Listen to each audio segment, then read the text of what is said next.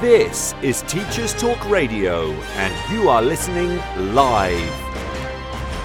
Hello and welcome to The Twilight Show. My name is Graham Stanley, and my special guest today is Kamalagita Hughes, who works as a mindfulness trainer for school leaders, staff and students in the UK. We'll be talking today about the book Kamalagita has written about the subject, which is called The Mindful Teacher's Handbook, How to Step Out of Busyness and Find Peace. This is Teachers Talk Radio, and you are listening live. Tune in live at ttradio.org, or to join in the conversation, download the Podbean app and search Teachers Talk Radio. Follow the hashtag TTRadio. Tune in, talk it out with Teachers Talk Radio. So welcome to The Twilight Show, everyone. I'm Graham, and I'm speaking to you live from Mexico City. On today's show, I'll be talking to Kamalagita Hughes about her book, The Mindful Teacher's Handbook, How to Step Out of Busyness and Find Peace, published in November 2022 by the award-winning Crown House Publishing. The Mindful Teacher's Handbook is a physical guide to mindfulness that will empower teachers and school staff to take better care of their well-being and find calm in the day-to-day hustle and bustle of the school setting. This book provides a lively and engaging blend of top tips, research evidence, case studies, guided meditations, and suggested exercises for all, both for those who are new to mindfulness and for those who want to refresh their practice. Now, I'm looking forward to talking to Kamalagita about her book and about mindfulness in general, and the interest in it and importance of which seems to be growing as time goes by. You can find out more about the book by going to the following website, www.crownhouse.co.uk/the-mindful-teachers-handbook. And Kamalagita also has a website I recommend you check out, which is www.mindfulnessinaction.co.uk.education. To all of you who are listening live, there will be an opportunity later to speak to Kamalagita. If you'd like to, just come and join us as usual on Podbean. Kamalagita, I'm going to invite you as a speaker now. Hopefully that works. Welcome, everyone, and welcome especially to my special guest today, Kamalagita Hughes. Are you in the studio, Kamalagita? How are you today? I'm very well, thank you. It's been a lovely spring, sunny day, so I've been enjoying that. Fantastic. It's really good to speak to you. And before we get into talking about mindfulness and your book, Kamalagita, I'd like to ask you what a typical day, a typical week for you is like. Is your time taken up completely by mindfulness training for school leaders, teachers and students? No, so I'm a freelancer, so I've done a sort of number of things over the years, including being a teacher. So I think that gave me the credibility really to write this book, because even though I've been meditating and practicing mindfulness for over 27 years, I've also been at the coal face of the classroom, so I don't have any highfalutin ideas about what might happen there. I know from experience, so really it's a mixture. At the moment I'm a chair of a charity, but then I also work in schools, mainly with staff now. So that's been a development. I started off working with the children, the young people. But after a couple of years, I realised it was the staff who really needed mindfulness. And it was more beneficial to start there than to start with the young people. And we'll talk more about that later. And then the other thing that I've got going on in my life, which is really, really interesting, is I've got a role as a community storyteller as well, which I really love. And so that's working with the community I come from in the Rhondda Valley, and helping them sort of tell their stories and remember stories of the community and things like that. So it's quite a rich mix. Oh, wow. It definitely sounds like it. That's really interesting. So I'm sure everybody by now knows what mindfulness is, but I think there may well be someone out there who hasn't come across it. So perhaps you could start by telling us what mindfulness is for you and why you think it is important and how you became interested in it. Yeah, thank you. So how I became interested in it was that I was about 23, 24. I just graduated and I was living in London. And, when you leave university, university is a very structured environment. Even if you know you're going to wake up at midday every day and miss your lectures, you still know that's what you're doing with your life and you're kind of supported to do that. And so it's one of those times, one of those crossroads in life. So, I was lucky. I was in London. I had a job, but I definitely had that sense of, oh, is this all there is then? Is this what life's about?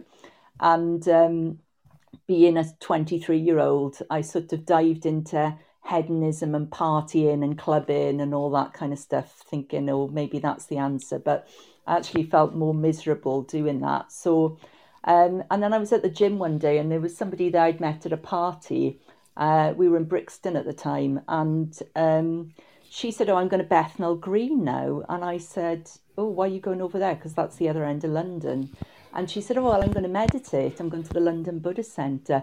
And immediately I knew that's what I had to do. Whatever I was experiencing, I realised that the key, the secret was in with my mind and how to work with my mind. So that's where the journey started. And it was a very kind of organic journey because having meditated a couple of times, I just felt better. And from then on in, it was a bit like, well, I've got to find out more about this stuff. I've got to see where it goes. Great. And so that's how you got started. But you said you had meditated before. The connection between meditation and mindfulness is very strong. Are they the same thing or is it... Not very necessarily, different? Not necessarily. So they have, there's no... question of a doubt that mindfulness as we understand it, secular mindfulness that kind of comes out of mindfulness-based stress reduction and mindfulness-based cognitive therapy, which are the roots really for all these programs, comes from the Buddha, this mm-hmm. Teaching of sati, which means mindfulness. And what that means is a sort of being present to our experience, realizing what's happening when it's happening, and then being able to make a choice about how we want to respond. So most of the time we don't do that. We're on what we call autopilot. So we're kind of going through the motions, but we're not really there. And therefore life can start to feel a bit mechanical, a bit dull. So, the value of practicing mindfulness is kind of waking up to your everyday experience and just seeing the pleasure and also sometimes the difficulty, which is inevitably, and it's certainly inevitable, I think, in a teaching life. And so for staff, school staff, it's about really being able to be present to ourselves, but also present to the community that we serve, the young people that we really are trying to make a difference for. And that comes, there's all sorts of practical ways that can manifest like listening better, of course, being able to be present better and also listening to ourselves too. And one of the interesting things that's happened, and the reason we're talking about this, the reason I've been able to write a book is because there's been all this research done, is that one of the things that's reported from teachers who practice mindfulness is that they rediscover the joy of the classroom. They rediscover that sense of purpose and pleasure of teaching because they're not thinking about the last lesson that might not have gone so well. They're not anticipating the future. They're fully able to be present. And one of the key ideas we have is responding rather than reacting. And we can go into that a little later, what that means. Oh, yes, please. That sounds really interesting. And I really love the idea of helping teachers to be present in the actual moment through this, because I think you're absolutely right. I think a lot of teachers have so much going on in their minds and they're trying to think about what's coming next and what's gone before. And I can imagine it's very easy to get wrapped up in those two areas without actually being fully present, as you say, which is probably the most important thing for the students, isn't it? Absolutely. And, you know, again, there's no kind of shame or blame here. I mean, certainly in the UK, the education system is unrelenting. And I think particularly post-pandemic, you know, teachers and school staff, you know, they're not only imparting knowledge, you know, they're social workers, you know, they're counsellors, they're parents sometimes. So, you know, there's a huge amount on the plate of school staff. And I think that was the other thing that really motivated me to write this book, is that, you know, certainly the teachers that I've taught mindfulness to, and it's in the hundreds now that I've taught mindfulness to, they feel empowered by it. They feel that they can take that moment for themselves or recenter themselves, reset themselves, instead of kind of going off down a collision course that afterwards they kind of regret doing. So, wow, yeah. And did you see a rise in interest during the pandemic, or because of the pandemic, do you think, in mindfulness? Well, I think there's been an acknowledgement across the board that mental health suffered, you know, during the experience of lockdown. I mean, I had a son who was in year six, and to lose that structure was devastating, actually. And, you know, there are, you know, we're quite a fortunate family, you know, we've got means, but you think about all those families who live in right on the edge, you know, and all that support structure being taken away. I think it was devastating. And I think, yeah, we're really reaping the consequences of that now. I mean, I work with a number of heads, and you know, they don't want to exclude young people. That's the last thing they want. But behaviour has the change in behaviour has just been incredible. And I think the profession really is in crisis at the moment. And I think one of the things is that, you know, being a teacher myself, and my parents were both teachers as well, which is why it took a long time to become a teacher, because I didn't want to do what they'd done. But you know, you can't rely on the system or, you know, the education minister. I think we've had 3 years or something in the UK, or the sort of, you know, the local authority to kind of take the initiative in, with your well-being. You've got to take that initiative for yourself, you know. And again, it's not blaming people, but it's saying, look, hey, there's these things you can do that are really quick and simple, but they make a difference. Of course. That's really interesting. Now, if we move on to talk about your book, The Mindful Teacher's Handbook, I would love to know a little bit more about where the idea came for writing it. I imagine, as you've hinted at already, that it was a natural development from your work with teachers, school leaders and young people. Or does the genesis of the book lie elsewhere?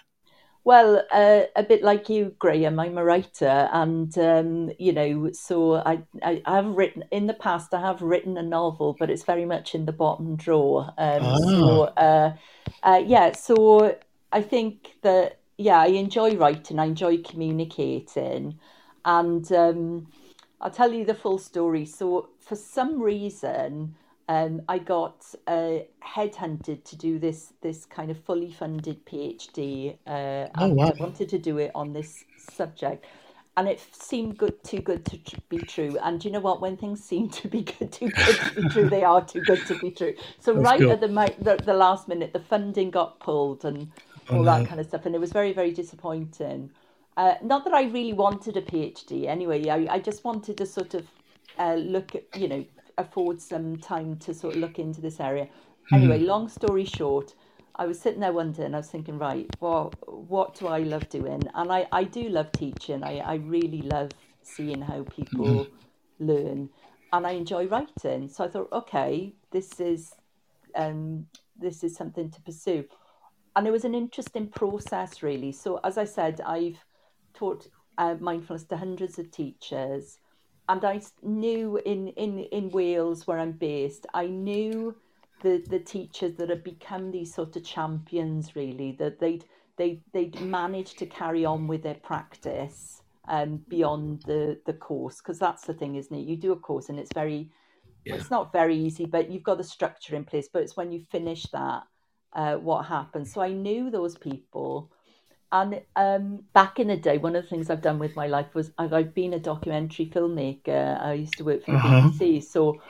So in the pandemic, early days of the pandemic, I really got to sort of grips, and I interviewed those teachers about things like, well, where's it most effective for you? What made you want to do it in the first place? Where do you find, how do you weave it into your day? Where do you find yourself using? What's the cost when you don't do it? And out of that, I think I interviewed about 10 people. The themes started to emerge. So, for example, the book has got chapters on how to use mindfulness when you're preparing for an inspection, or you've got difficult communication, or an observation. That was a big thing that used to come up in the course, this sort of dread that people had of being observed. And then things like responding, not reacting, in terms of behaviour management. But the thing is that often with these things, they're seen as something remedial, like, when you're stressed, do this. But actually, there's a whole quality of mindfulness which is about enjoyment, enjoying life when it's good, soaking it in. John Lennon said, life happens while we're busy doing other things. You know? So there's chapters on creativity, enjoyment in teaching, and as well as self-compassion, and then some ideas about how to bring mindfulness into your school. So it was a very organic process, and I found myself doing the sort of methodology I used to do when I was a young documentary filmmaker, which is that you sort of script everything, and then you kind of you almost have these colour-coded systems of coding different themes, and then out of that came the testimonials and the case studies, and then the writing kind of flowed from that. So it was quite an enjoyable process. Wow, that sounds really interesting. I'd love to hear more about the process of writing the book and how it links with documentary filmmaking. But first, I'm going to pick upon something you've just mentioned about responding and reacting. So I'd love to know a little bit more about the difference between those two things and how it relates to mindfulness. Great, yes. So I've talked about autopilot. So, it's a really useful quality to have autopilot. When you get in the car, you don't have to do mirror signal manoeuvre and, find out how to drive again. You just know. But the difficulty with autopilot is it can kind of take over, and particularly when we're tired or, we're just too busy. It's so easy for it to take over. And then that just means that it's almost like it's running us rather than we're running it. And sometimes, and this is what the sort of neuroscience backs up, we've got these neural pathways in our brain, and the kind of, the links between the synapses. The more we use a certain habit or a certain neural pathway, the stronger it becomes, and the more it's our go-to place. But we can grow new neural pathways, whatever our age. So, so reacting is a sort of knee-jerk reaction. It's in the moment when something happens, and we just react. Young people, they do silly things, they say silly things, all that kind of stuff. And it's that reaction, which sometimes, maybe the incident is a bit low level, but it gets escalated by our reaction. Mm-hmm. So responding is that ability to take a step back, sort of see the whole picture and then decide what you want to do. And it's been really interesting talking to teachers because, you know, for example, a friend of mine who's a primary school teacher, he would say, you know, there'd be a bit of, you know, fussing or whatever in the class, and he'd say, what are you doing? Get back on with your work, sort of thing. And he says, no, he doesn't. He just sort of observes what happens. And he says, often the fuss just passes and the kids just settle down on their own. So it's sort of using that wise judgment, really. And, you know, it's really important that teachers keep with the strategies they know that works, but maybe just bring a bit more awareness to them, you know. And another thing that somebody else said was, you know, as soon as there's a problem, I want to sort it out because I want everyone to get back to their work. But actually, if you sort of do it as a kind of problem solving exercise, then maybe, you know, maybe a child is upset with legitimate reasons and it's not going to work, you know. They need a little bit of time and your attention.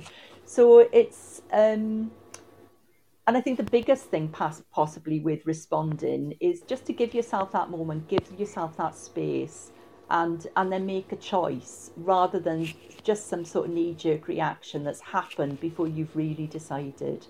Does that make sense? Oh, yeah, definitely. It sounds to me like it's a very sensible, logical, and very good idea and very good advice.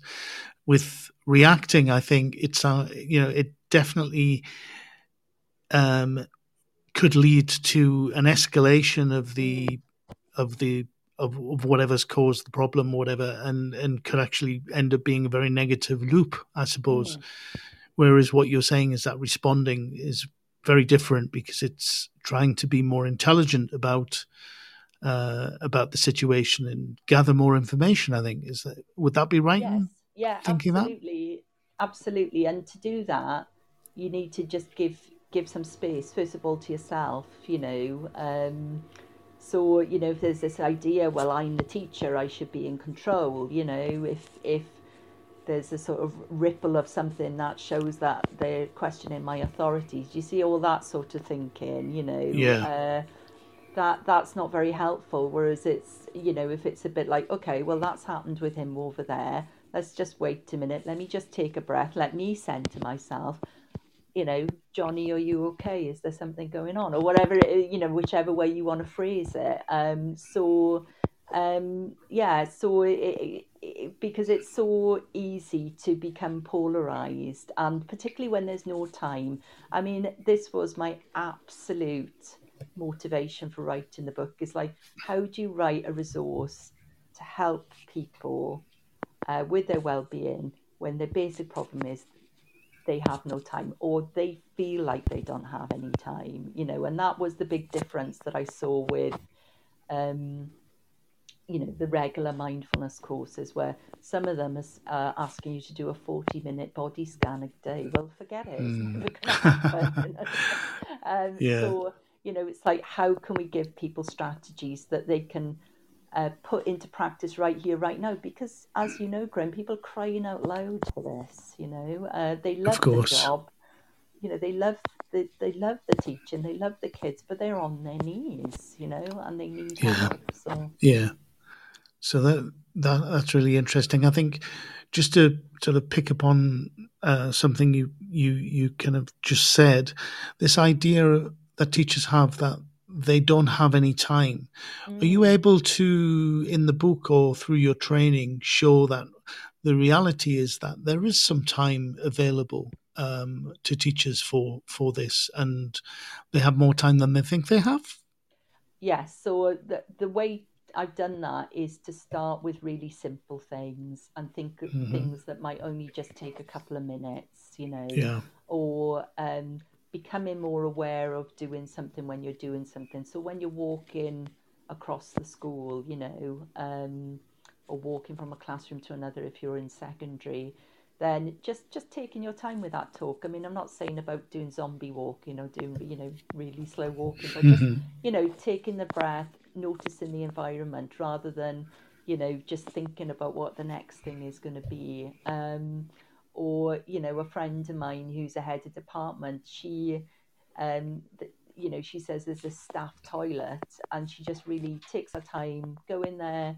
She takes her time washing her hands, and that takes about 2 minutes, but she feels better for it. She feels more centered after it. So, you know, if people have an interest and they find some of these practices useful and they want to go on to meditate for 10 minutes a day, whatever, that's great. But actually what we, you know, what I wanted to encourage was for people to take those moments during the school day and before the school day as well, and after the school day as well. And you know, I know for myself that I spend quite a lot of time scrolling through my phone, you know, and that's time yes. when I could be doing something else or messing around on Facebook or whatever. So there is time, but again, it's that autopilot. And I think particularly when you're tired, it's so easy for those sorts of distractions to come in, really. Of course, yes. I think spending less time on our phones is something that all of us could do and benefit from, myself definitely included. Kamalagita, I'd like to talk to you a little bit more about exactly what the contents of the book is. On the website, it says that the Mindful Teacher's Handbook is a practical and engaging resource to help everyone in schools bring mindfulness into their lives in a meaningful way. Could you elaborate a little bit about the contents of the book and what potential readers can find there?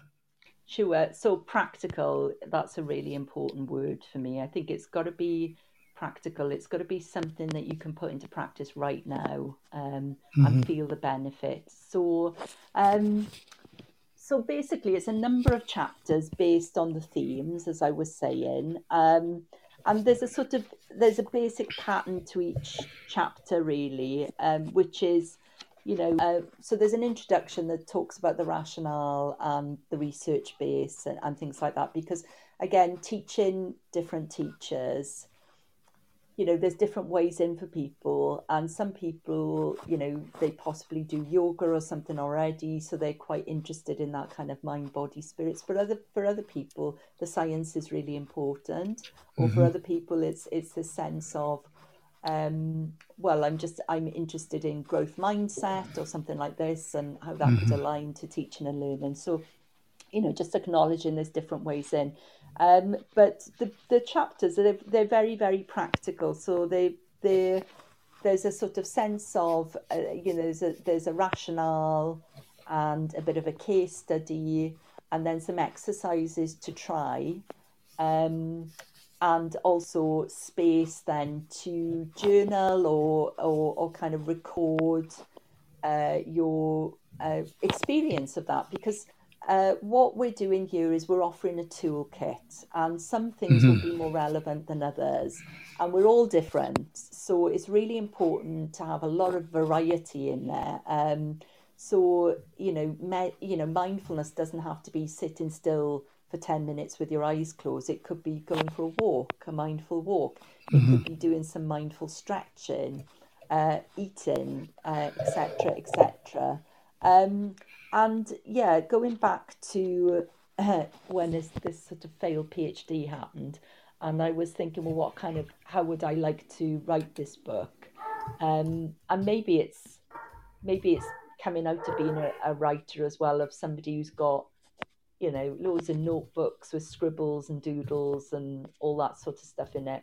I wanted it to be quite spacious and for people to make it their own. So being able to write down their reflections that they can go back to, and more of a handbook in the sense of, you know, when we all do our PGCEs, we've got that book on behaviour management or teaching and learning that we go back to again and again. You know, I know Jeff Petty's a huge hero of mine, and I tend to go back to his, you know, evidence-based teaching and things like that. So I wanted it to be that kind of book, that it's not a sense that you just read it once and there we are. It might be that, you know, you get home one day and you think, oh, I've just had a really, really hard communication with that parent today.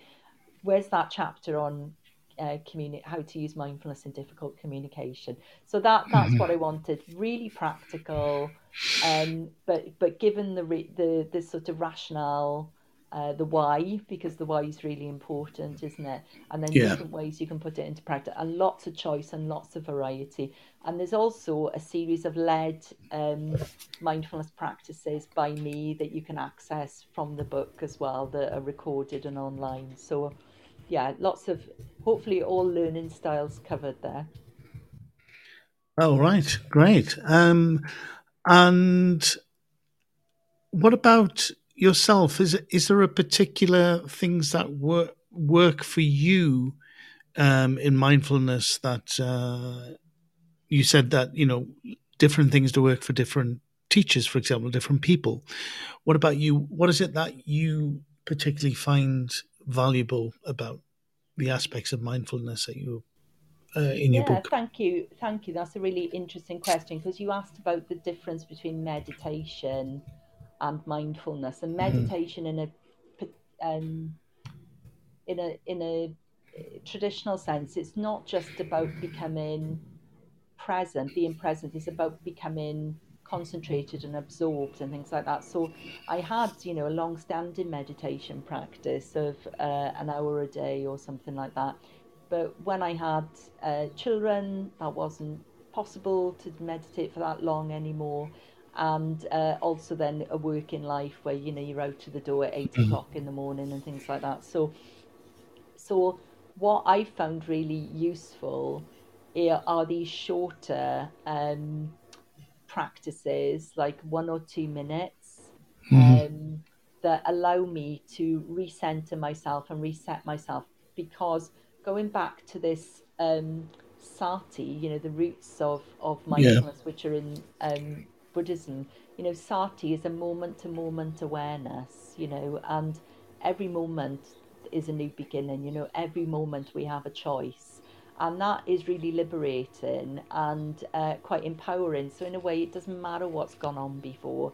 I mean, okay, there might be something to mop up there, but instead of, you know, if you start the day and you spill your coffee over yourself or something, it doesn't mean that the whole day is written off then, you know, or there's an incident at the beginning of the day. It doesn't mean that the whole day is written off, that we can choose, you know, but we need to give ourselves the tools to do that, because if something stressful happens, that lights up our fight, flight, freeze system.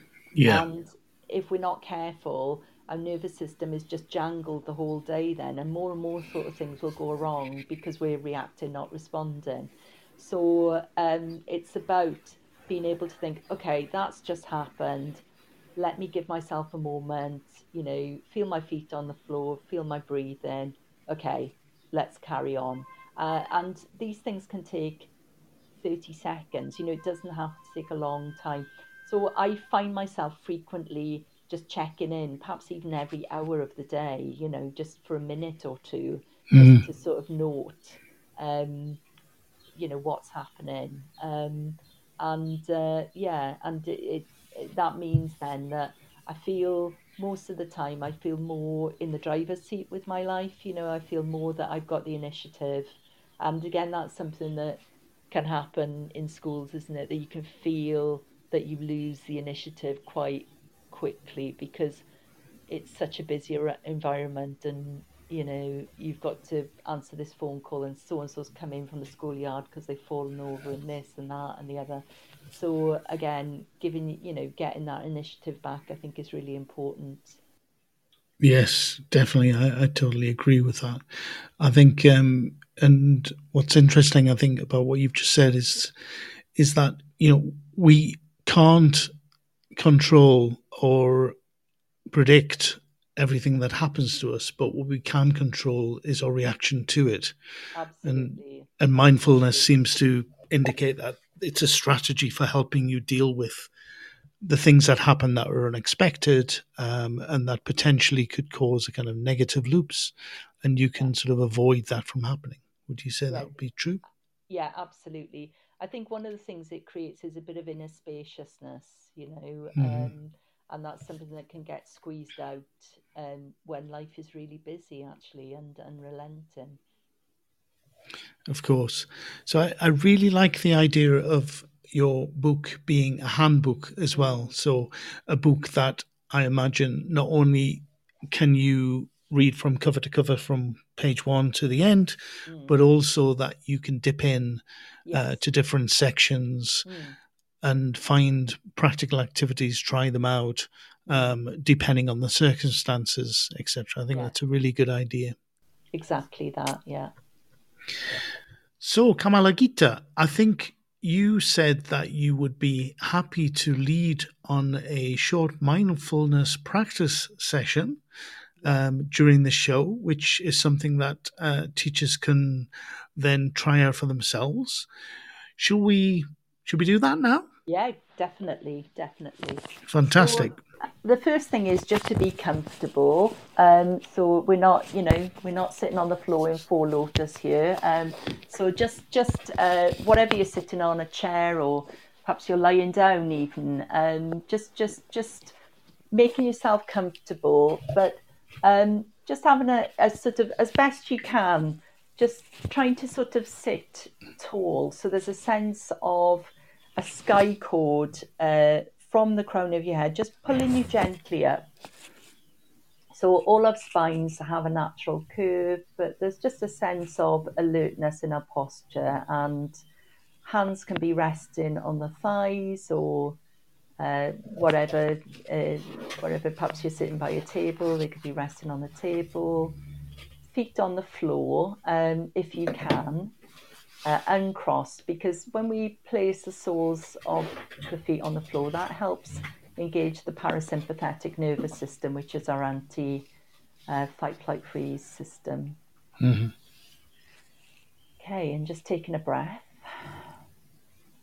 And eyes can be opened or closed as you wish. And let's just roll the shoulders back as well. So just having that sense of being grounded, feet on the floor, but also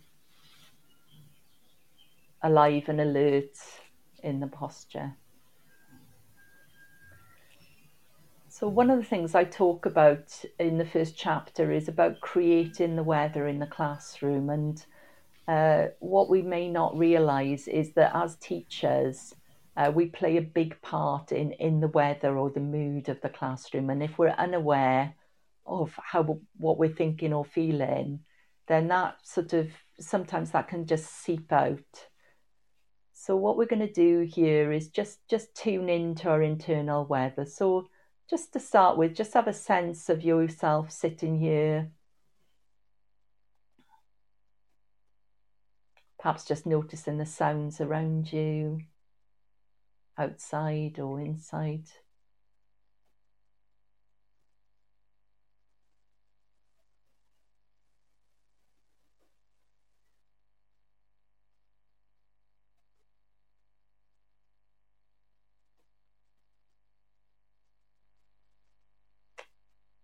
And then shifting the focus of your attention to your chest area.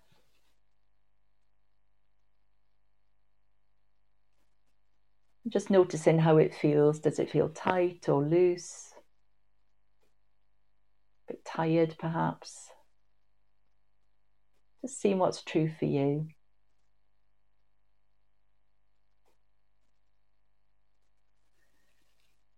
And then we're going to just pop the question in there of, well, what's my internal weather right now? What's my internal weather right now?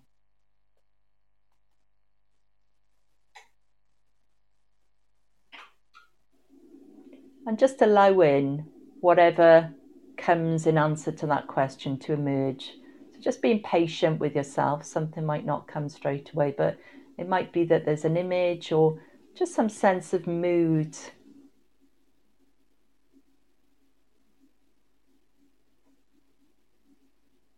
Might be bright or dull, foggy, sunny, rainy, whatever it is, it doesn't matter. Just register in for yourself. what your internal weather is right now.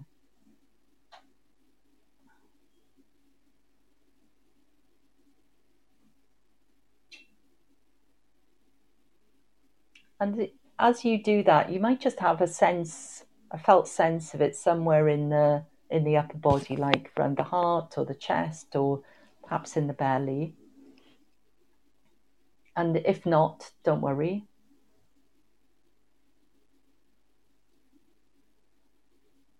But wherever it is, just focusing in on your breathing now. And we're not trying to change the breath. We're not trying to breathe in any particular way.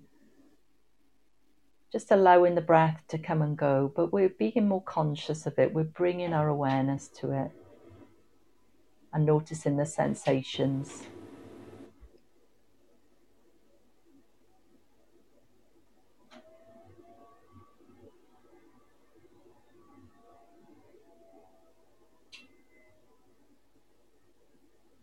And perhaps your mind's wandered off, and that's what our minds do. So not worrying about that, just bringing it back to these sensations of breathing once more.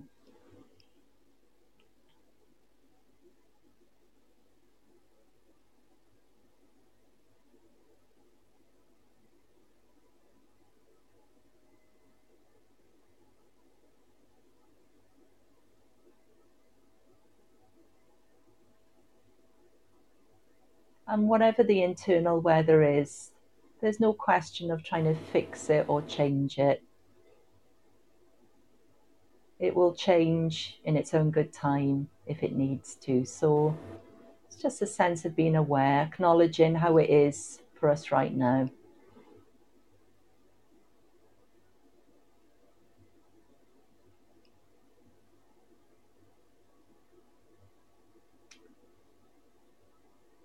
And then becoming aware of the whole body, sitting here once more, feet on the floor, bottom on the chair.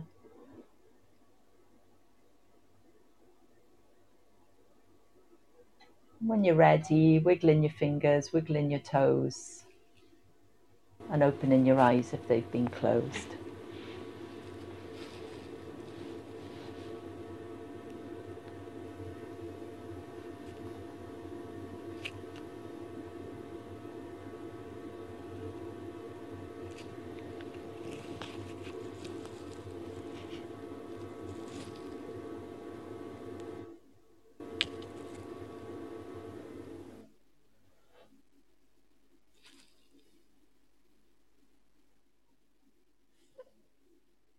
So that's called the emotional weather.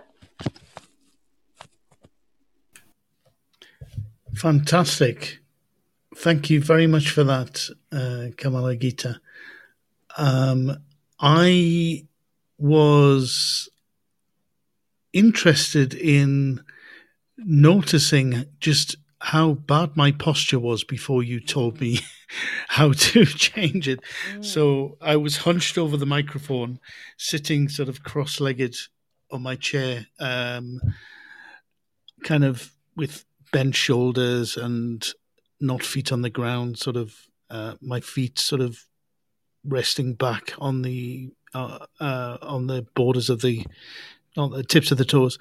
And actually following your instructions and putting the soles of my feet firmly on the ground and sort of thinking about my posture and the breathing as well.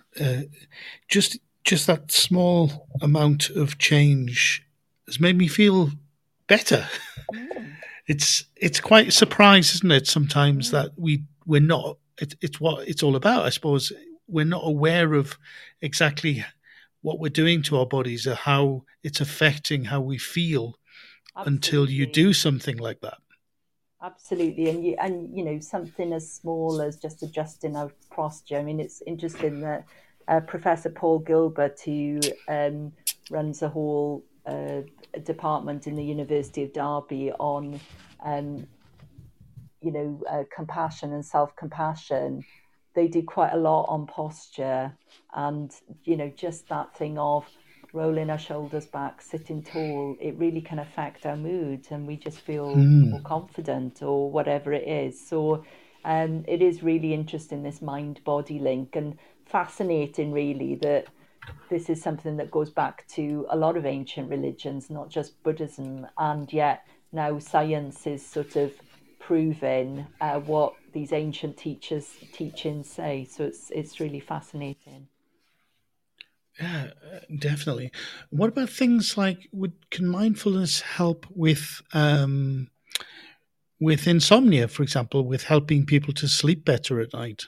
Yeah, I understand so. I mean, there is the research says that, and there are specific books you can buy. And certainly, because one of the things I've developed in the last few years is working with heads and senior leaders, sort of allowing them to have that space for themselves, because anyone in leadership knows that it can be quite lonely sometimes, particularly for heads. And one of the participants who came said she just slept the best that she'd slept in years while she was doing the course, and she actually had an inspection mid-course, and she said for that week everything went out of the window. You know, she didn't do any active mindfulness, but she said had slept so well in the run-up to the inspection that she just felt really resourced, you know, really sort of bring it on, you know, rather than, you know, that feeling of feeling frazzled, you know. So yeah, there's certainly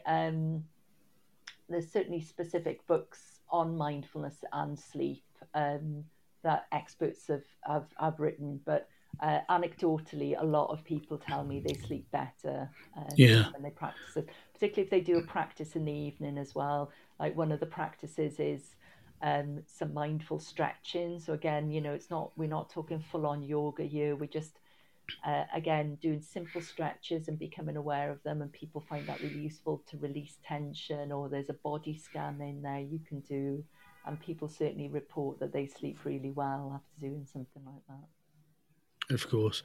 I can imagine as well, just the, for anyone who is practicing mindfulness on a regular basis, you will get to the point where you're able to sort of bring your mind to the present rather than maybe some of the things that are keeping you awake and not letting you sleep.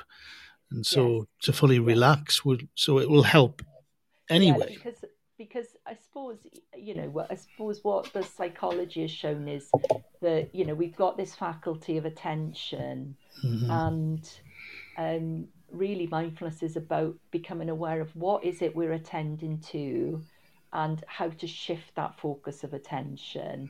So, for example, something that can happen in the middle of the night, and particularly, again, if you're a teacher or a head, is you wake up and suddenly you start thinking. You think about all the things you've got to do, or you replay something that's happened before. And, you know, it's not like that. It's not particularly purposeful thinking. It's just sort of running over things, going around the washing machine. And that can be exhausting. And, of course, that can lead to further anxiety and sort of feelings of stress, which means that the next day then we're pretty frazzled. So when the mind starts thinking at 3 o'clock in the morning, it's really helpful to have a way to shift that focus of attention then to the breath, or to the sensations in the body, or to sounds, you know, to another object. And this is one of the key skills, really, the kind of core abilities, this metacognition, to become aware of what's happening, when it's happening, and choose. You know, sometimes we have really wonderful creative thoughts and we want to follow that train of thought. That's great, you know, but it's more about overthinking and ruminating is certainly a characteristic of depression, and mindfulness-based cognitive therapy, which is something that was developed in the UK, and is offered on the NHS now, and has been proven to be shown to be at least as effective as antidepressants. That's what it looks at. It looks at being able to step back from thoughts and being able to shift this focus of awareness. Wow, that's really interesting. So I have seen in my own work with teachers and students and colleagues I work with that mindfulness is effective and it continues to grow. And I know people benefit from it. And I've definitely benefited from attending sessions about this subject. And you know, even... you know, in this short period of time I've been speaking to you about it, I'm starting to become even more interested in it. But I have, and I suppose I'm in the same situation as a lot of teachers, for example, yet to embrace mindfulness and make it part of a weekly or daily schedule. And I imagine that is definitely the case with many teachers, even those who are very interested in it. So apart from reading your book, of course, how can teachers start to incorporate mindfulness into their daily routine so they can benefit from it and make it grow? Yeah, so I mean, I think the book is really designed for that, actually. It's designed for beginners, but it's also designed for people who've perhaps done some mindfulness, but then, you know, fallen off the log with it. Because we all, you know, going back to these neural pathways, it's going to take more than a few times doing something to have that embedded. I mean, they say, don't they, that scaffolding habit to an existing habit is a really good way to introduce and embed something in your life. So there's lots of options, really. It could be that, and you know, we're just talking about taking the first step now, but when you're in the shower, you know, really feeling the sensations in the shower, you know, the temperature of the water, you know, the smell of the soap, you know, the kind of the relaxing of the muscles with the heat, you know, and enjoying that rather than thinking about a class that you're going to teach that morning. Or if you're a runner, you know, lots of people run because that's the way they de-stress. So at the end of the run, perhaps just taking a few moments to feel your body, feel the breath, things like that. Cup of coffee first thing in the morning, instead of scrolling through your phone, really enjoying that coffee, perhaps sitting by a window, you know, and just allowing the sounds. There's lots of different ways that we can bring this in, and they are simple, but I think we do have to be purposeful about it. And again, you know, it's just the age we're living in. I mean, you know, you and I are old enough to know probably, Graham, but, you know, the world we live in is just 24-hour stimulation, isn't it? And we get this message that you should never be bored because there's all these things to see and do. And, you know, everything's sped up. And yet, you know, we've still got the minds we had 2,500 years ago. So in a way, it's no wonder that we get overwhelmed and frazzled, you know. So, you know, somebody said to me once, a teacher who was on a course, he said that a phrase had come back from his childhood of something like, you know, a moment enjoyed is not a moment wasted, or something like that, you know, that, or that line from poetry, isn't it, that what is this life if full of so full of care that we don't have time to stop and stare. And it's just giving ourselves that chance to stop and stare a little bit more, and you know, enjoy those moments, because and that can open up in the classroom as well. You know, the smile a student gives you, or you know, that sort of creative buzz you get when you're learning together, you know, or that student exploring a subject and really you can see that light bulb going off for them. You know, these are all things to be celebrated. You know, why are the difficult moments? Why do we privilege those more than the positive moments? Well, it's because we've got this negative bias, you know, in our brains that the mind is like, they say the mind is like Velcro for bad experiences. You know, It's we stick to that and we think that's more true, and Teflon for good experiences. You know, for teachers, I'd say, when was the last time you really accepted a compliment? You know, because that was great. You know, it's so easy for us to say, oh, that was nothing, you know, but actually saying, oh, well, thank you, you know. So, and I think this is particularly important in teaching at the moment because it's so challenging. You know, we have lived through unprecedented times, and there are so many challenges that are going on at the moment. I imagine globally, you know, I don't imagine it's just in the UK. No, I think you're right. So again, it's that brain training of being able to sort of take in the goods as well and see that it's all experience, you know, it's all this flow of experience. So not kind of honing in on the negative and kind of sticking to that and ruminating on that, you know, really opening up. It's like opening the lens of a camera, really opening up our lens of awareness and being able to take in the good, because there's a lot of things to be enjoyed and celebrated like in life as well. Oh, definitely. I think we all spend so much time as well doing this that it's very important to be able to enjoy it. You know, I'm sure most, if not all, teachers have entered the profession because it's something they feel they enjoy, as well as can obviously give others the benefit of their experience and knowledge of. But the idea of being able to get back to enjoying the actual the life of a teacher and of education, I think is an important thing for teachers to do if you can. Absolutely. And I think the other thing that's really important about teaching, and I can say this with some sort of confidence because, you know, I saw my parents, as you know, through their teaching lives as well as myself, you know, it's a great example of camaraderie between peers as well, and colleagues, you know, and the friendships that are formed. And I know that when people step out of that, they really miss it. You know, sometimes people, for whatever reason, they decide to have a career change, and they say, oh, it's not the same, you know, even though it was unrelenting with all the marking. There's a real sense of this shared project and a valuable project. You know, what could be more important than, you know, helping young people develop for a future that we don't know what it's going to be yet, you know? Exactly. And you quoted the beginning of a poem, which I think is called Leisure, earlier.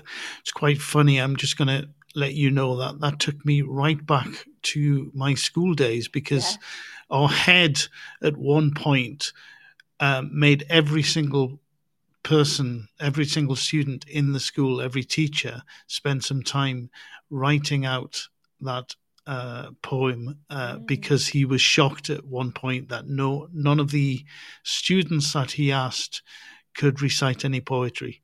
So he made us learn that poem through writing it out, and we had to learn it by heart. It's quite funny. But we all had that poem, didn't they? Mine was Westminster Bridge. I had to learn that by heart, and I still remember most of it. All right. But, and one of the things I found as I get older as well, Kamalagita, is that I find I am less guilty about time not doing things or not full of activities, which I think what you were saying before was this idea that there's so much choice that we have now, there's so much we can do, that it's tempting to fill every single minute or second or hour of our lives with activities and to try and make us feel productive. We're actually just sort of a couple of things I do, you know, standing on the balcony here in Mexico City and just watching the world go by and not feeling guilty about not doing anything, because this is something of value to do, is something that works for me. And then another thing is we have cats, and just sort of spending time with the cats and just understanding that is a valuable thing to do, to observe them, to play with them, to just to be with them. I think I really benefit from and get a lot of pleasure from, of course. Oh, that's lovely. And again, you know, there's research that shows that pets are really important, and that spending time with a pet,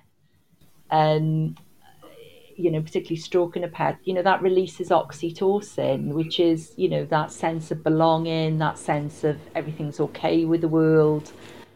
which really counteracts fight, flight and freeze. So that's a thing, and I feel very, having lived in Mexico City myself, I feel very jealous of you on your balcony. Can I ask you what area of Mexico City you live in? I don't know if I'll know it, but in Condesa.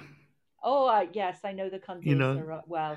So I used to live in the Colonia Roma, which is just next door, so very near. So yeah, I can imagine those buildings. They're absolutely beautiful in La Condesa. So we're very fortunate to live in the, if you know the street, Amsterdam. It's like a tree-lined boulevard. I think I do know it. Yes, I do. Yes, yes. And so the view from the balcony is just of lots of trees. And birds and squirrels hopping around. So it's a wonderful... There's always actually something to keep your attention on because of the birds, the squirrels, and recently lots of wasps for some reason. Not so nice, but... Okay, but, you know, just going back to what you were saying, Graham, guilt, this is a big one. This is a big one for teachers. I hear this a lot, you know, and... Teaching is a caring profession, isn't it? It's like being a doctor or a nurse or a social worker or whatever. You know, you're very focused on the other. So this is one of the things we tackle in the book about burnout, you know, because you can't fill from an empty tank, you know. And it's really interesting because usually teachers and school staff come on my courses because they want to learn to teach mindfulness to the children. And you start talking about all this stuff and they're like, but I'm not here for me, I'm here. And then about 3 or 4 weeks in, they say, oh my goodness, I needed this. I didn't realize how much I needed this, you know. So again, you know, what is guilt? It's sort of feeling you ought not be doing something, you know, you're a human being like other human beings. Why are your needs less important, you know? So I think it's something we need to sort of, it almost needs to be a guilt deprogramming for teachers, really. And again, definitely. I think it's just something to do with being unrelenting, that you will make that extra time in the morning to meet with a parent or meet with somebody after school or whatever it is, because the stakes are so high. But at the same time, it's you've got to see yourself as part of the mix, really. Yeah, definitely. I think what you said was quite interesting, that a lot of the teachers doing your course are doing it because they want to introduce mindfulness to their students. One of the things that just before the pandemic, on a program that I was involved in, the idea of doing short 5-minute mindfulness sessions for students was introduced, and a lot of the teachers were doing it, but without having sort of been given enough training or an understanding, rather than training, about what it is and what it was meant to do. So they were going through the motions of actually doing the mindfulness activities with the students, but without fully embracing the idea of mindfulness themselves, which I think was probably a little bit of a shame, because they probably didn't do it with a kind of good, or I want to say good intention, or at least without really fully understanding the reason for doing it. They were doing it because they were told to do it, rather than actually trying to understand the benefits of it. Definitely. So I think it's, I would definitely encourage people to start small and build, because this happens a lot. And it's one of those things, you have to be able to walk your talk. And you know, young people and children, they're so perceptive, aren't they? You know, they know. And it's really, really important. And interestingly enough, there's been this major study done in the UK over the last 5 or 6 years. So it was funded by the Wellcome Trust. It was a multi-million randomised control trial. And it was called Myriad, which stands for My Resilience During Adolescence. And, you know, they were the big players there, Oxford University, Cambridge University, Bangor University, you know, all the King's College, all the sort of big guns in terms of sort of mental health research. And mm-hmm. what was really interesting, because it was a randomised controlled trial, if you already were doing mindfulness or you had an interest or you'd even inquired, you were ruled out. So it was completely blind.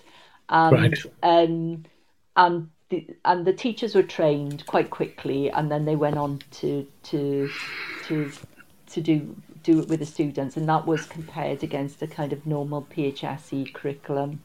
Mm-hmm. So it was this situation where people, they hadn't had, you know, they certainly weren't fluent in it, and maybe they weren't interested in it, delivering it. And so the results were, from the student point of view, was really disappointing, because students were saying, it's boring, why are we doing this? It's got no more value than a PHSE curriculum. Okay, so mm-hmm. that was, you know, that was really difficult for the programme. However, what did come through in the data was how important it was for the staff, you know, that staff's well-being really benefited from this programme.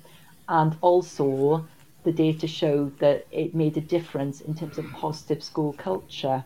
So in some ways, you know, this whole thing about got to teach it to the students. Well, if you're being taught by somebody who's regulating anyway, who's regulated and is not, you know, flying off the handle with every disruption and kind of able mm-hmm. to be present, that is going to benefit the students, you know, having somebody. So there is a sort of shift. It's almost like we were looking down the wrong end of the telescope. And, right. There has been this shift now of thinking, well, isn't it better to sort of resource a workforce so that they can be more present and alive and respond, and then young people will share their lives more with them, you know? Because if you feel like you're going to be shouted at, or you know you're not going to open up to somebody about what's going on. So that was really interesting, and it was kind of the timing that my book was coming out, and the reason I wrote a book for teachers rather than a book for students was because I work for some of these projects that do the teacher trainings for students, and they're great trainings, but I could see it.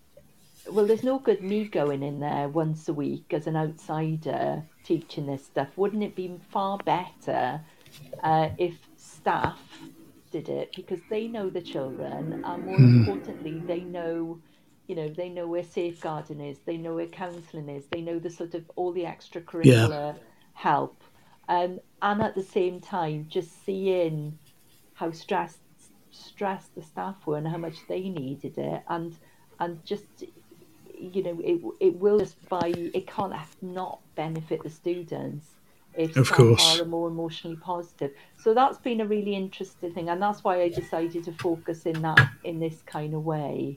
And I do think that it's really important to. There's so many of these initiatives; they become sort of top down, don't they? And we're all going to do this, and so I think for it to be meaningful, it's better to start something small, really, and allow it to build. So just starting with 1 or 2 minutes. In a day, you know, at the tutor time or something like that, where everyone takes a breath together, teachers included, because again, you know, there's no good just putting on a YouTube clip of somebody leading a mindfulness meditation where the teacher sits there marking, you know, that's just no. Yeah, I'm guessing it's very ironic as well if a teacher feels that they want to introduce mindfulness to students, but they haven't actually embraced it themselves. I don't think, as you said, it wouldn't work, would it, really? No, exactly. And I think this is why the sort of the senior leadership courses we do now are so important as well. I mean, one to support senior leaders, but also then, even though they might not go on to deliver it, or you know very few senior leaders still have sort of classroom time, they still are aware of what it is and what it isn't, and so you know, usually that member of staff who's got a passion to make it happen will say, you know, I'll run a club at lunchtime, I'll do something. They can then support them because, again, as you know from your experience, you know, anything that's going to become real will need some sort of senior management mandate and support. Yes, of course. I'm guessing as well, if you want to do this with students, what you've already suggested is to start small, just a minute or so, and to sort of try and gauge the benefits that they have as well. But also perhaps it would benefit from it's not even necessary to label it as well, isn't it? I remember when, again, I've just remembered at school, one of our, I think it was our English teacher, doing breathing exercises to calm us down before a class. It wasn't called anything. It was just that idea of trying to get us to actually focus on, if we've come from the playground or whatever, get us to shift our minds away from what we've been talking about or doing previously towards, you know, the present and being in that classroom with that teacher and with the other students. Absolutely. And that readiness to learn. And one of the things I talk about in my book is about transitions, because school days are full of transitions, you know, it's so easy in those transitions to go into autopilot. So, you know, the class, you know, fall back in after a wet lunchtime or wet break time. And they're immediately, you know, the fight, flight, freeze can go on. Right, everyone sit down, come on, we've got to do this. It's not going to work. Whereas if there's a sense of getting people in and, right, we're just going to take a moment together, all together. I'm going to do this as well. And again, there's practical ways you can do this. There's something called finger breathing, where you can be tracing up and down your fingers, and there's a sort of exercise about it in the book, and breathing at the same time. And again, that's something that can take a minute or two, but can really have a result. And it's quite tangible as well, because for some students, focusing on the breath is not great, because they may have asthma or something like that, and feel a bit panicky. So doing something like tracing the fingers. And so, you know, it's just about starting small, really, and doing things together. And yeah, there's loads of programs to go on to train to afterwards if that's an interest, but it doesn't mean that you can't feel the benefits just by starting already. Of course. And what's next for you then, Kamalagita? You've already said that your focus has sort of moved towards senior leaders and staff rather than the students. And now with the book, are you planning on doing anything else? Would there be a follow-up book in the future, do you think? Not at the moment, but I mean, I'm actually doing something very, very exciting. I feel very privileged, which is I've got this whole cluster project with my old school, right? So the comprehensive that I went to, and the primary school that I went to, and the other schools in the cluster. And because it's my old school, many of the heads are my schoolmates. Oh, wow. We know each other really, really well. And there's a great sense of trust between us. So I'm working with the leaders and with staff to sort of bring this in. But the thing that we got funding for, which I'm really pleased with, because I feel like it's the missing piece of the puzzle, is to work with parents as well. Interesting. Because parents need this too. Of course. So it feels like it's kind of having a complete circle then. And I suppose one of the things the ideas I had was a bit like when we introduced 20 years ago family literacy and things like that, and young people and parents would learn together instead of doing some of these sessions together, so that they can support each other at home. I mean, you know, it's a poison chalice, because sometimes my son says to me, go off and do that mindfulness thing, Mum, you know, you're stressed, you know, so kind of pot calling kettle black, but better yeah. that than to, you know, do or say something you might regret later. So, and my son's becoming an adolescent now, so I'm definitely taking a lot of breaths at the moment territory, bearing in mind that I was the world's worst adolescent. So, you know, definitely the chicken's coming home to roost. But yeah, so that feels really exciting. It's early days, I think, Graham, really. I think that, you know, like with what happened with this Myriad study, you know, there was a method and people thought, oh, that's the method. But then actually the focus has shifted now. And I think particularly post-pandemic, well, we're not even post-pandemic, but certainly with the schools being closed, I mean, I think I do understand why that happened, but I really think we're going to be reaping the consequences of that for years. I think that certainly I'm hearing just how difficult it's been, and even getting students back into school. I don't know what it's like in Mexico, but it's, you know, just yeah, this thing about, well, you can learn from home on the computer, why would you go to school, you know? And these are not sort of alternative education parents, you know.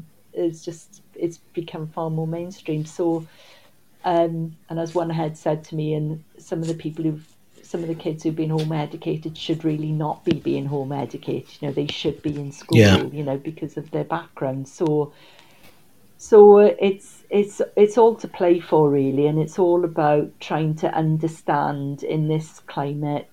Well, I suppose what started me off on the journey in the first place is like how do we work with our minds, you know, and how do we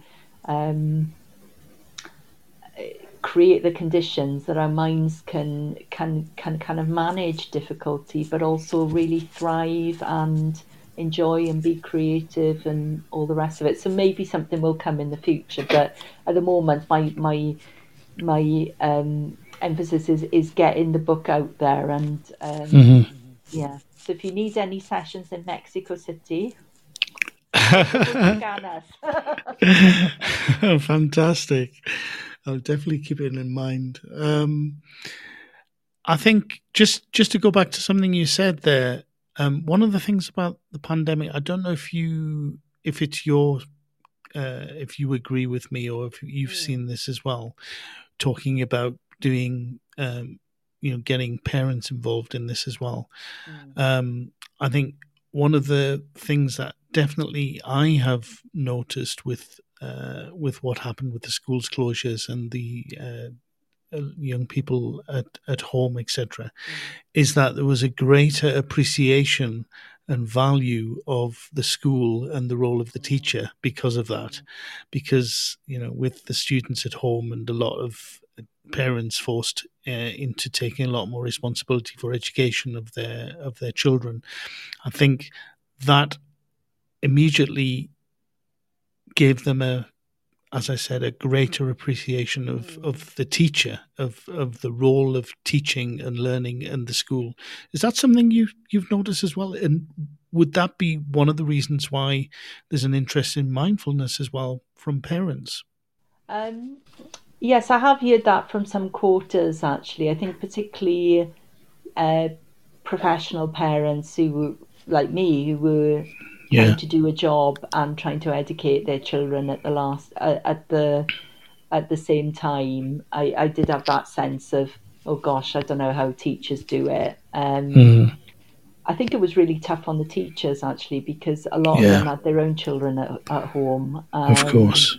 I mean, there were these hubs, but I think it was variable how much teaching went on in them. So. Yeah, but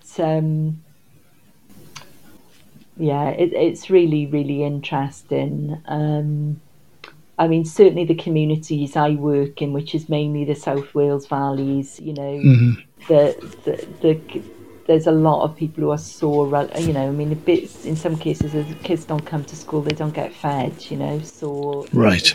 You know, and actually the Welsh Government have committed to doing preschool meals over the holidays and things like that. So I think, you know, there's a slightly more kind of, I mean, there was a real survival mechanism, and I think part of it is sort of helping those parents, because there's been so much anxiety really, and helping those parents, you know, get back to some sort of in brain terminology, correct signal function, you know, of not kind of catastrophizing and being really anxious. Yeah, we're still in it, I think. So it's maybe a bit early to say. Yeah, definitely. But I think it was right in the middle of it when all of the schools were closed and everyone was at home. I think it was very, very difficult, wasn't it? Mm.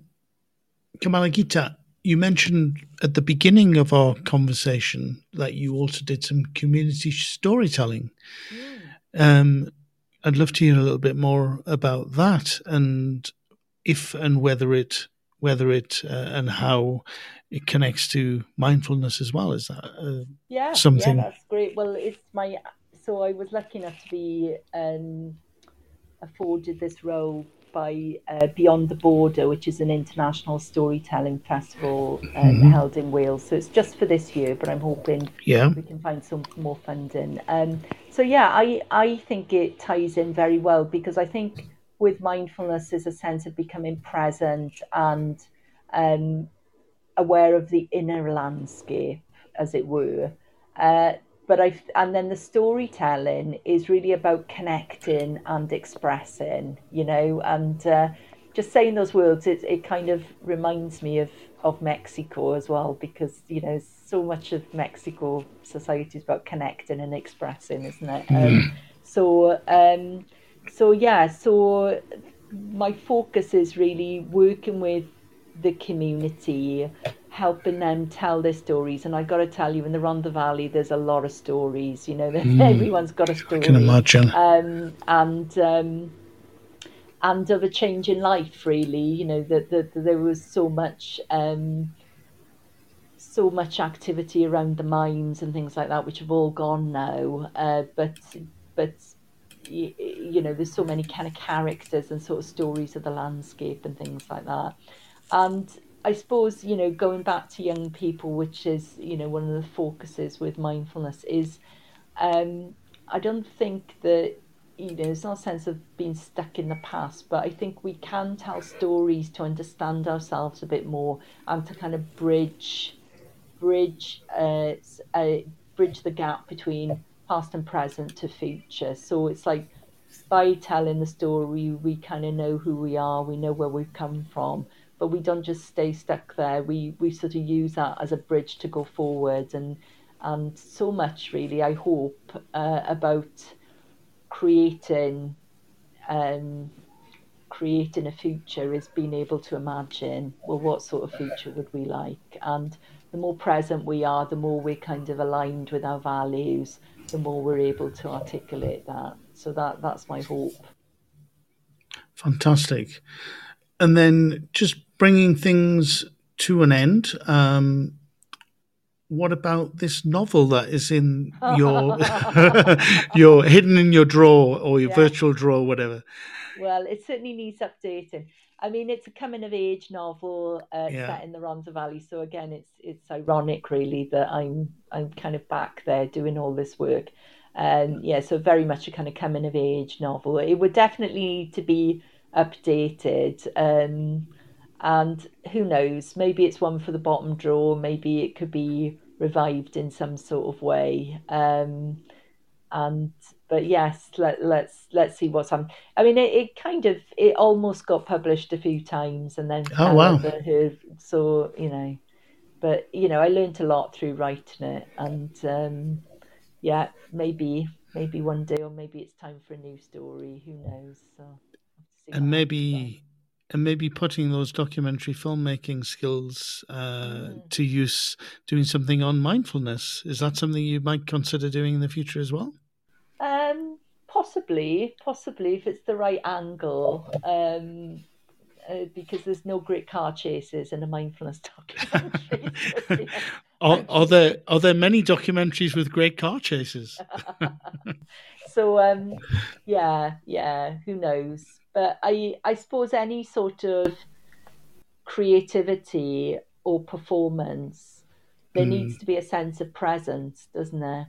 You know, when we write or do something on our autopilot, it's not the best work. The best work is the things that kind of leap out by surprise, or being alive to something, you know, a turn of phrase or a kind of an image that we don't quite understand, but we want to write to find more about it. And I suppose, you know, when I was making documentaries, one of the things I loved was the interview, and it wasn't just sticking by questions. It was about really listening to the answers and really, you know, pulling out the threads, which made it quite a unique experience. And the reason I did the documentary rather than fiction is because I've always believed that real life is more fascinating than fiction. So who knows? It might all come together in some sort of way. I hope so, but it's a bit mysterious.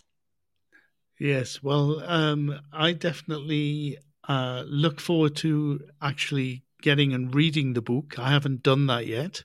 Okay.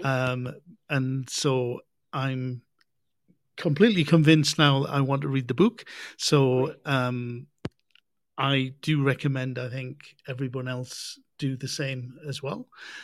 And I just want to thank you very much for your time. It's been fascinating talking to you about all of the things you're involved in, and particularly going to some of the details about mindfulness I wasn't aware about before, and how teachers and learners and school leaders can benefit from it. So thank you very much, Kamalagita. You're welcome. It's just flown by, Graham. So, yeah, thanks very much for inviting me. Been a pleasure. Okay, thank you very much. Okay, thanks. So that brings us, everybody, to the end of today's Twilight Show. Many thanks to today's special guest, Kamalagita Hughes, and all of you who joined us listening in live.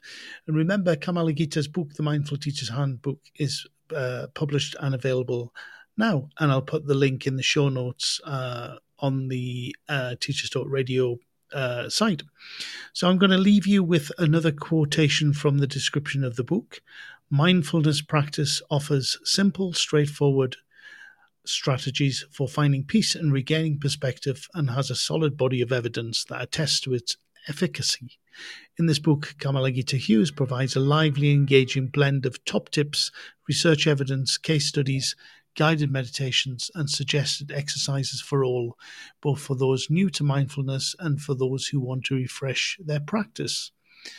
So that's it for me for today. There are Teachers Talk radio shows all week on all manner of interesting topics, so please listen in live or listen to the recordings. And I hope you'll join me again next week at the same time. Bye for now. You've been listening to Teachers Talk Radio. Tune in live and listen back at ttradio.org. We look forward to hearing from you next time on Teachers Talk Radio.